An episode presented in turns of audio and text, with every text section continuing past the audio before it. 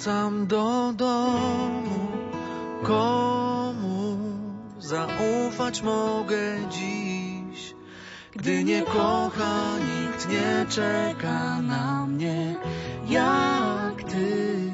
Chcę do domu, pomóż, już nie mam dokąd iść. Chcę jak dziecko w swych ramionach się skryć. Program, ktorý si o chvíľu vypočujete, vysielame v repríze. Poradňa doktora Miku. Trápi vás kašeľ, riešite očkovanie proti chrípke, alebo ste prekonali helikobaktera? Búši vám srdce? Nuž aj o tomto všetkom sa budeme rozprávať v dnešnej poradni doktora Miku. Dámy a páni, milí poslucháči, poďme na to. Zvonia nám teraz obe linky, skúsime jednu z nich zdvihnúť. Pekný deň prajeme komu a kam. Pekný deň, prajem, pozdravujem pána Pozdravujeme doktora aj my do. Kôtora. Nech sa páči vaša Neviem, otázka. ako mám začať, aká som chorá, chrypku mám. No, nedali ste sa očkovať? Prosím, nie, ja nemôžem sa, ja mám oslabenú imunitu. Práve preto sa máte, tú imunitu s tým Jo, ale povzbudíte. viete, aká ja ochoriem potom na Ej. zomrieť o tri týždne. Ešte, že čo? Ešte viac. To je Ja povz- neviem prečo. povzbudenie ja som to roky skúšala a to nemôžem. No tak to, to je, e, môžeme potom aj rozobrať e, tú tému očkovania a vysvetliť si, o čom sme teraz rozprávali. Len e, nech sa páči vaša konkrétna Povedzte. otázka na pána doktora Miku. No, že kašlem a nejak mi to neprechádza, že by mi niečo poradili, také ako chrypku. A tak to asi nebude chrípka, nie, pán Nie, doktor? čo No, ja viem. keď nie je očkovaná, tak môže Môže. byť aj pravá chrypka. A to je, Naprava ešte hada není. no to je pliaga Ale potom. k- záchvat kašľa. Hej, tak to môže byť také ľahšie výrožky, proti Aha. ktorým nemáme očkovaciu látku, Áno. ale našťastie nám nezabíjajú pacientov, takže im to prepáčime, že sa nedajú A očkovať. čo no. na to je dobre? Tak tam sú napríklad dobré z rastlín, také ako fialkový koreň, fialkový kvet, alebo prvosienka jarná, No to ani nemám, ani jedno, ani druhé. no, ale majú v bylinkovej lekárni asi. Aha, áno. No, ale dá sa ináč. Áno. Dajú sa napríklad aj slizové látky, keď je dráždenie na kašel. Slez maurský, slez okrouholistý, slez nebadaný, topolovka ružová, skoro celkopiovitý. No proste, tam ich je Áno. veľa. Len si pýtajte slizovú zmes, totiž rastlina sa volá slez, ale tá látka je slíz. No, tak si to pýtajte. A potom ale pri zhotovení toho čaju, tam sa nesmie variť. Lebo ten slíz, Zariadem, ten slíz sa rozkladá na drobné látky, na kratšie reťazce a tým činom stráca to tú účinok. Áno. Takže len vyluhovať, to znamená obariť, Áno, ako čaj, áno. nie Menej. na rozdiel od čaju necháte to 3-4 hodiny vyluhovať. Ja, A vo vlažnej vode. No, a v tej horúčo Rozumiem. obliať a nechať tam. A Áno. potom to môžete piť 2-3 Potom. dní. Tak si to musím viac spraviť, aspoň liter. No, tak aj na dva dní, no. Pán doktor, teda zalejeme ten eh, sles uh, vriacou vodou a Vriacou počkáme... vodou a necháme 3-4 hodiny, alebo aj 6 hodín až vyluhovať. Aha, to je zaujímavý postup, tak treba to Keby sme to varili, tak z tých reťazí, dlhých reťazí slizu, ktorý chráni sliznicu a robí taký ochranný film, spravíme z toho také reťazky s dvomi, tromi ohnívkami, ktoré nepomáhajú. Ešte k tomu očkovaniu vraveli ste, že keď máme zníženú imunitu, že práve vtedy by sme sa e, mali nechať zaočkovať. E, myslím, že pani z Potora, ktorá nám práve volala, tak sa práve kvôli imunite bojí, že by to mohlo podnetiť nejakú imunitnú reakciu. Vysvetlite, ako to Áno. je. Tak napríklad ľudia, ktorí žijú v špíne, tí sú vystavení tej špíne stále a vytvárajú si imunitu. Tie bacíle, ktoré ich tam napádajú, proti tomu si robia obranu. Tí, ktorí sú vychovávaní v skleníku, by sme povedali v úvodzovkách, tak tí neprichádzajú s bacilami do styku a tí sú, keď prídu na nejakú infekciu, chytia všetko. To je ten druhý prípad. Kto sa nedá očkovať, teda očkovacia látka je už hotový antigen, ktorý prinúti toho človeka, ktorý dostane tú inekciu, aby sa tvorili tie protilátky. Čiže to je najprirodzenejší postup, ako vytvárať ochranu organizmu. Len tak pre pre tých, čo sa boja očkovania, keby sme proti všetkým tisícom baktérií, ktoré na svete sú, použili očkovacie látky, tak by sme obsadili do svojej kapacity imunitnej, viete koľko percent z týchto percent? 4 percentá. Čiže ešte tých 96% by nám ostalo.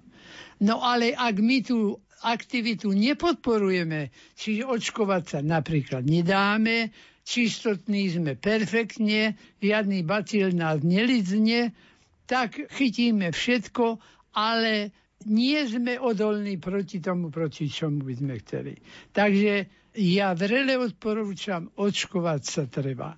Bolo veľa ľudí, ktorí takto doplatili životom, pretože na skutočnú chrypku sa aj životom dopláca.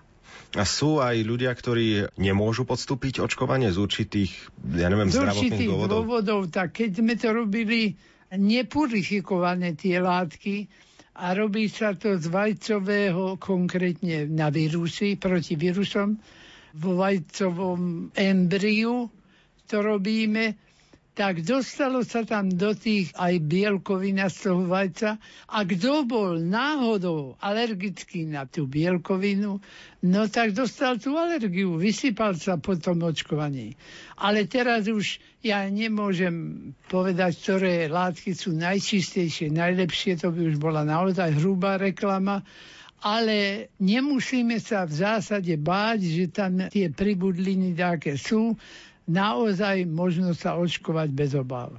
A niektorí ľudia ešte sa boja, že ten antigén, že mohol by e, nejak napadnúť telo alebo sa rozšíriť, ono to nie je možné, nie? No, bolo to možné, keď sme očkovali atenuovanými vírusmi, ktoré sú len oslabené. Ak neboli správne oslabené, tak samozrejme boli.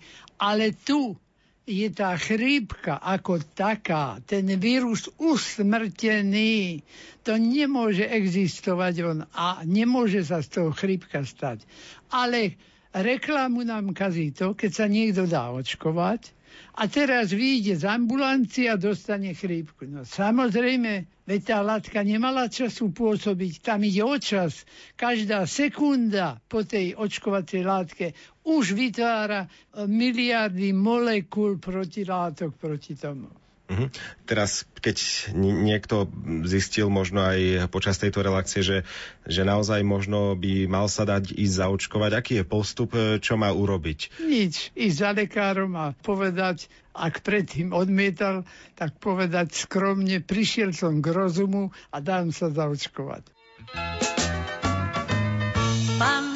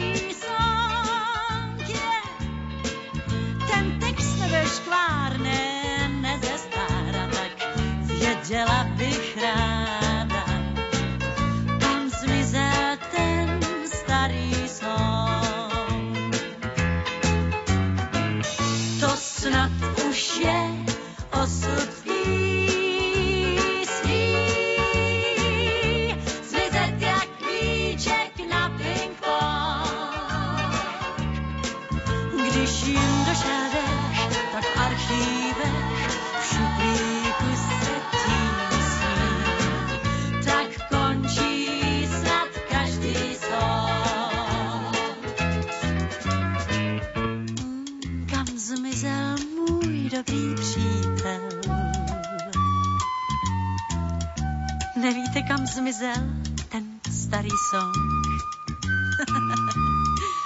Máte vlastní svět, je vám 16 let a dnes už neslyšíte, jak tenkrát zněl starý song.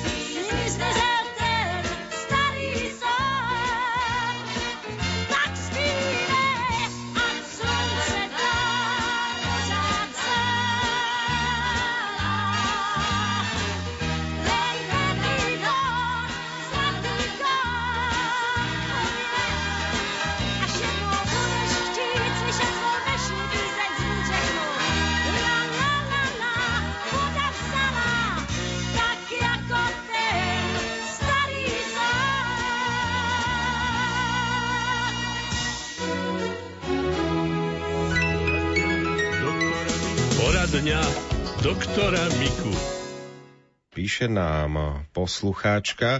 Obraciam sa na poradňu doktora Miku s otázkou, či sa dá helikobakter, zistený zo stolice, liečiť nejakou prírodnou metódou a nie trojkombináciou antibiotík a gastrovyšetrením pred a po liečbe. Dobrá otázka, ale odpovedal by som trošku širšie. Helikobakter má tisícky ľudí, ktorí o tom vôbec nevedia. Čiže je to helikobakter asymptomatický, bez toho, aby nám robil chorobu. V tomto prípade ten helikobakter žije v nás ako taký komenzálny bacil, ktorý nám nemôže vadiť. E, ja som čítal takú zahraničnú štatistiku, to bolo vyčíslené, ja presne čísla neviem, no ale vysoké percento je takých, čo to helikobaktera majú a nič o ňom nevedia a nič s ním nerobia. Lebo nemajú ťažkosti, či ináč povieme, nemajú symptómy, príznaky choroby tak jestli ten bacil nerobí príznaky, netreba ho liečiť. A v skutočnosti ani tie drahé trojkombinácie vám gastroenterológ nedá, pretože má predpis dávať vtedy, keď ten helikobakter robí nejaké ťažkosti. Povedzme, ten pacient má aj žalúdočný vred, nemusí to byť od toho, ale môže byť a v tom prípade do toho investuje ale nedal by mu len preto, ja som si to našiel a viem, že ho mám, alebo testom nejakým nie. Tento helikobakter sa bežne nelieči. Ak by boli ťažkosti, bolesti v žalúdku a podobne, regurgitačný syndrom k tomu, že sa grgá kyselina do úst až, no tak to je druhá vec. Ale nie vtedy, keď ten bacil mu nerobí žiadne problémy posluchača, ktorá nám písala, už asi usúdil jej lekár, že to treba liečiť. Tak eh, v tomto prípade... Ak... No ak to usúdil ten gastroenterológ, on má na to ináč presné smernice, lebo to by vyhádzal len na liečbu helikobaktera, keby toto dával každému, kto helikobaktera má. No, tak iste, že ak má na to dôvod, že je povedzme nejaké štádium pred žalúdočným vredom, že je tam zápalový proces alebo čo, čokoľvek iné, no, tak áno, dá. Len nebuďte sklamaní, keď po tej perfektnej troj alebo až štvor kombinácii o tri týždne si robíte testy a máte ho znova. To totiž je tak rozšírené, že aj pri najväčšej hygiene nevieme sa toho uchrániť. A zrejme na to neexistuje ani prírodná liečba. Keďže... Prírodná nie, nie. Že by sme povedali tak, toto a toto dáme z prírody a nebude helikobakter, nie. Ďalšia otázka je od poslucháčky Márie. Dobrý deň, pán doktor. Poradte, čo je príčinou búšenia srdca a zvýšenia tepu. Tlak mám nízky. Čím to eliminovať? A ako sa pri tomto probléme správať a stravovať? No, tak väčšinou je to pre zvýšený tonus, čiže zvýšenie napätie sympatikového nerstva. To je vlastnosť No jednoducho niekomu počuje dobrú správu, lebo zlú a už mu srdce ide vyskočiť. Ale ten nechorý za to. Jednoducho on tak reaguje. A proti tomu nič netreba robiť, len sa nenalakať. Lebo potom už búši od strachu. A nejde to tak proti sebe, že tlak mám nízky a, pri, a, bušenie srdca, že či môže byť nie, zároveň nízky tlak nie, a bušiť pri srdce? nízkom tlaku to môže byť a vysoký tlak nejako neašpiruje k tomu, aby tam bolo horšie ako pri nízkom. To je jednoducho, podľa e- povahy. Milý pán doktor, chcem vás poprosiť o váš názor na peľové zrniečka, na ich užívanie, napríklad na posilnenie imunity a podobne. Čo si o tom no, myslíte? Peľové zrniečka sú veľmi výživné. Majú aj tie proteíny, o ktorých sme povedali, a majú aj vitamíny. Toľko majú tých vitamínov, že keby ste to brali od buka do buka, tak môžete sa previtamínovať a previtaminovanie je tiež ochorenie. Takže áno, ale dodržiavať to na kávové lyžičky a nie jedácimi lyžicami a nejako vysoké dávky. Program, ktorý ste práve počúvali, sme vysielali v repríze.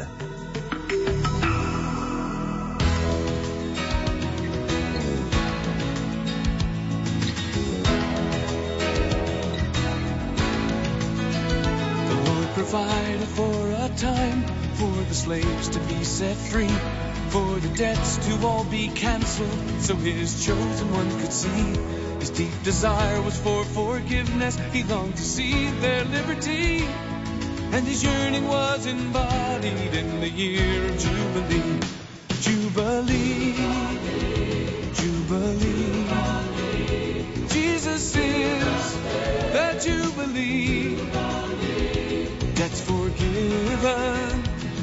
Set free.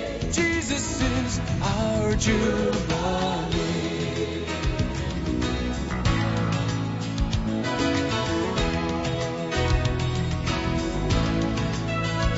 At the Lord's appointed time, his deep desire became a man. The heart of all true jubilation, and with joy we understand. In his voice we hear a trumpet sound that tells us we are free. He is the incarnation of the year of Jubilee. Jubilee, Jubilee.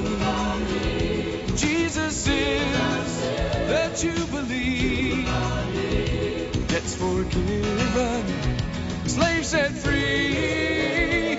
Jesus is our Jubilee.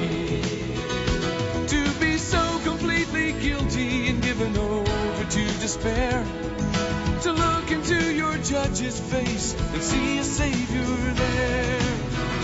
Jubilee. Jubilee.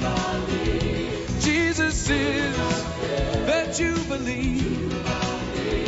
Debts forgiven, slaves set free. Jesus is our Jubilee. Jubilee. Jesus is Jubilee. Debts forgiven, slaves set free. Jesus is our Jubilee.